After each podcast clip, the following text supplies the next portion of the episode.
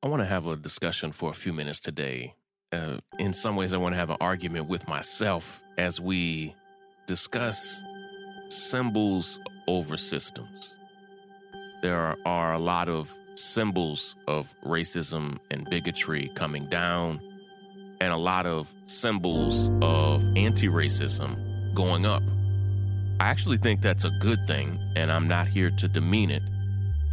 But I also know that what we're really here to change are systems of racism and bigotry and inequity, inequality, uh, misogyny, sexism, uh, all of that. And so I want us to talk for a few moments about symbols, systems, and substance. This is Shaun King, and you are listening to The, the, the breakdown. The, the, the, the breakdown. The, the, the, the breakdown.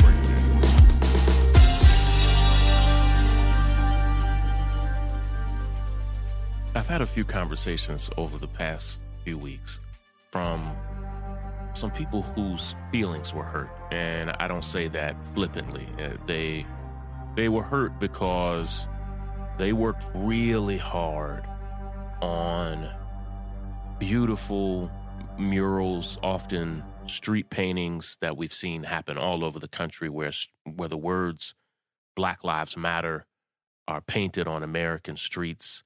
And often it was brilliant artists and local activists who worked on those sentiments and, and on those projects, only to later see tweets, sometimes from people that they loved and respected and admired, say, like, okay, thanks for the paint. Uh, we really want the officers who killed Breonna Taylor to be arrested. And they would show pictures of their murals to say like, okay, blah blah blah, just arrest the officers who killed Breonna Taylor. And I understand both parties, and I understand the frustration. And the truth is, all of our nerves are frayed. We're all deeply frustrated. And yes, the officers who killed Breonna Taylor should be arrested. Those who faked the warrant should be arrested. The entire systems need to be dismantled. There's a lot to fight for. And and so I get people saying, like, damn, it sure seems like paint is widely available right now. Thanks for the paint. We actually want change. And I get it, but I I, I wanna I wanna have a bit of a debate here about this because I think not only do I think that the the murals and not just the street paintings of Black Lives Matter, not only do I like them, but a lot of artists and and local activists and organizations what they understand i just want to have a teachable moment here for for a second is that symbols actually inform culture. Art obviously art is culture but art shapes culture and these murals not just of black lives matter but beautiful murals that I've seen of Breonna Taylor, of Ahmaud Arbery, of George Floyd, of other victims of police violence, and and so much more. Of I've seen wonderful murals of protesters and demonstrators, and and just you know uh, art that is meant to inspire and provoke. Those things shape the way we see the world. And right now, I, I talked about this on a previous episode. I just read a brand new study, the most comprehensive study on race and racism, uh, the most comprehensive survey, rather, on race and racism done really in almost 20 years from Wall Street Journal and NBC News, where they showed again that the feelings toward the Black Lives Matter movement and the feelings of Americans about the the reality of race and racism in America is those feelings are growing in our favor. And it's not just because of murals painted on walls and, and Black Lives Matter painted on streets. Of course not. But those things matter just like Confederate statues matter. And, and I want to talk about that for a moment because I see a lot of people saying, like, damn, like you know confederate statues it's not even a big deal we're here to change systems we're here to change policies and laws listen My whole life is dedicated toward changing policies and laws and personnel, the people overseeing those policies and laws. That's what we do at the Grassroots Law Project. That's what we do at Real Justice. That's what I'm doing, uh, you know, most days uh, from from the time I wake up until the time I pass out at the end of the night. But those symbols, symbols of hate, inspire hate. They they undergird hate. They they give it permanence in society. And so when all of a sudden we have a thousand memorials to men who fought for slavery, of course, those a memorial is what you have of your hero. And when we have memorials to those who fought to keep millions of people enslaved, that's a problem. Now, is the bigger problem mass incarceration? Of course it is. Is the bigger problem police brutality? Yes. But what you need to understand is that there that racism is not one thing. What you need to understand is that the systems and structures and policy and personnel of racism, of police brutality, of mass incarceration, of of systemic inequality and injustice, it's not fueled and supported by one thing. It's fueled and supported by thousands of little things. And we have to dismantle those little things one by one. Sometimes it's statues, sometimes it's art. Most of the time, it will be policies, personnel, systems, and structures.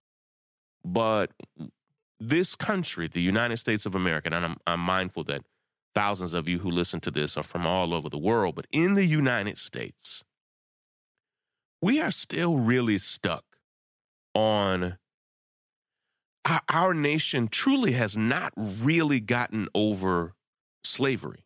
And we know that because in that same study um, uh, uh, that really did a deep dive into how Americans view race and racism, still 47% of Americans say no, keep the Confederate statues. 47%. Now, that number is lower than it's ever been in modern American history, but it's still 47% of Americans. And, and, it's not just those statues. People are literally out here defending the Confederacy, which again was by and large a military that was treasonous, fighting against the United States government. It was the United States government versus the Confederacy because the Confederacy wanted to keep and maintain slavery. That's what the Civil War was about in 10 seconds.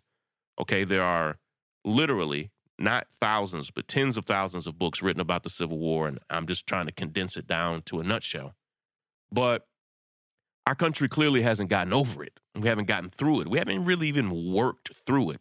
That's why so many of our policies, so many of our systems and structures, including modern day policing, are just literal descendants of slave patrols. Why mass incarceration literally is just a direct descendant from the systems and structures of slavery itself. And so when we try to start dismantling the systems, we also have to look at the symbols. Symbology isn't nothing. I know that it's easy to look at a painting, a beautiful painting of Breonna Taylor or of Black Lives Matter on on the street and say, "Okay, okay, okay, we've got all the paintings we need. Damn it, let's change the policy. Let's hold people accountable." But what I'm saying is that they're not mutually exclusive. We need artists to do art, okay? And we need all of us, but particularly policy experts and activists and legislators they need to legislate. I'm saying I often get people who come to me for advice, you know, and listen, I, I want artists to fight for policy change as well. Okay, I want that. But I really, really want artists to do art that makes us think, that shapes how we see the world, that makes us feel a certain kind of way. And that's what they're trying to do. And that's also what we're trying to do because memorials to the Confederacy, those are pieces of art designed to make people feel a certain kind of way. And we're saying those memorials to people who were fighting to keep millions of people enslaved, not only do they make me feel a certain kind of way, of anger, but they also make people on the other side feel a certain kind of way, and it's it's pride.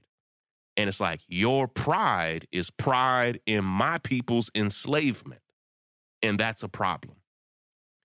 Should the main fight we be in be about symbols? No. Should that be the main focus of our work? No. And I don't think it is for anybody. I could probably name nearly a hundred different civil rights organizations, human rights organizations all over the country. And these symbols, including symbols that are offensive to indigenous people and others, it is a small part of any organization's work small part. All of us are primarily fighting on law and policy. I have a few more thoughts that I want to share with you. We have a quick word from one of our favorite sponsors. Let me tell you what I think might be the single most useful app on my phone. It's Blinkist. Blinkist is a unique learning tool that gathers the need to know information from thousands and thousands of nonfiction books and it condenses them into 15 minute clips that you can read or listen to. Now, I love Blinkist because they highlight the main points of thousands of books so I can decide which ones I really want to read in full. But if I don't have time, I still get the main ideas. And right now, Blinkist has a special offer just for our audience. Go right now to Blinkist.com slash breakdown to start your free seven day trial. And you also get 25% off of a Blinkist premium membership and up to 65% off of all audiobooks, which are yours to keep forever. Now that's Blinkist, spelled B L I N K I S T, Blinkist, blinkist.com slash breakdown to get 25% off of a premium membership and a seven day free trial. I think you'll love it. Check it out and let me know what you think. Hi, I'm Amel, and I'm the operations assistant for the North Star. As part of our weekly Women Crush Wednesday series, the North Star is honored to highlight another woman of color who is using her voice to bring about change in her community. This week, TNS is excited to spotlight filmmaker and community activist Asha K. B. Asha is the founder of the nonprofit The Dinner Table Documentary, which partners with schools and community organizations to provide college and career readiness workshops to girls and women of color. One of the programs run by the dinner table is called Beyond the Table, an in and after school program that helps kids develop their leadership, public speaking, and goal setting skills. Asha's organization has already provided events and workshops to more than 400 girls in the Brooklyn area. We salute Asha for using her platform to empower young Black girls to use their voices in their communities. Be sure to visit our Instagram page at the North Star Media to learn more about Asha and why we're crushing on her and her amazing work. Break it down. Break it down. Break it down. Break it down. Break it down. Down. You know, it's not symbols or systems, it's both. And I think often when we fight against systemic inequality and systemic injustice and systemic racism, often we undervalue the role of art and culture, music, song, spirit. It's not just policy. Like all movements are fueled by culture, including including dance, including language. Today, I would put uh, social media is a part of culture and and all movements are fueled by song are fueled by demonstrations in the way we use our bodies as a form of protest and it's not just it's not just rewriting policy it is rewriting policy it is dismantling systems but everything we do is a part of what makes all of that possible. And what I want you to consider is what is your role in helping the substance of this movement? And what I want you to understand is that for some people, their role might be music. Their role might be song. Their role might be a mural or art. And they can protest and they can demonstrate and they can tweet and sign petitions and and help fuel the movement. Right now I'm grateful for our brothers who are in the NBA who are saying since we're here I'm going to use this cultural moment of sport. I'm going to use the press conference moment to talk about Breonna Taylor. Maybe you saw the brilliant video of my friend Tobias Harris of the Philadelphia 76ers when they asked him in his press conference after a practice what he thought about something. He said, Listen, I, I appreciate what you're asking me, but what I really want to see is the officers who killed Breonna Taylor charged and arrested. And, and he said names. He said the name of Kentucky Attorney General Daniel Cameron and said, What's Daniel Cameron waiting on? What's the holdup? And all of that is it's it's a way for him to use a cultural moment to advance the conversation. And all of us, I see us as I, I see in my mind often as the problems we're trying to solve as a jar with a really a glass jar with a, a really tight lid that none of us can remove, not by ourselves at least. And Tobias Harris, he loosens the lid a little bit. The artist who does the mural loosens that lid a little bit. The people who paint Black Lives Matter on the street, they loosen the lid on the jar just a little bit. Now, we can argue over who loosened it more, but all I know is that all of us are gripping that lid and trying to take it off. Obviously, protesters and demonstrators, organizers are doing everything we can to loosen the lid on the jar of injustice, of systemic racism and inequality, and of mass incarceration. But I want you to understand that it's not the job of any single person or any single type of person. It's all of our job to put our hands, to put our grip on that lid and try to take it off. And we all play a part. Take care, everybody. Break it down. The, the break, the break, the break, the break, the break down.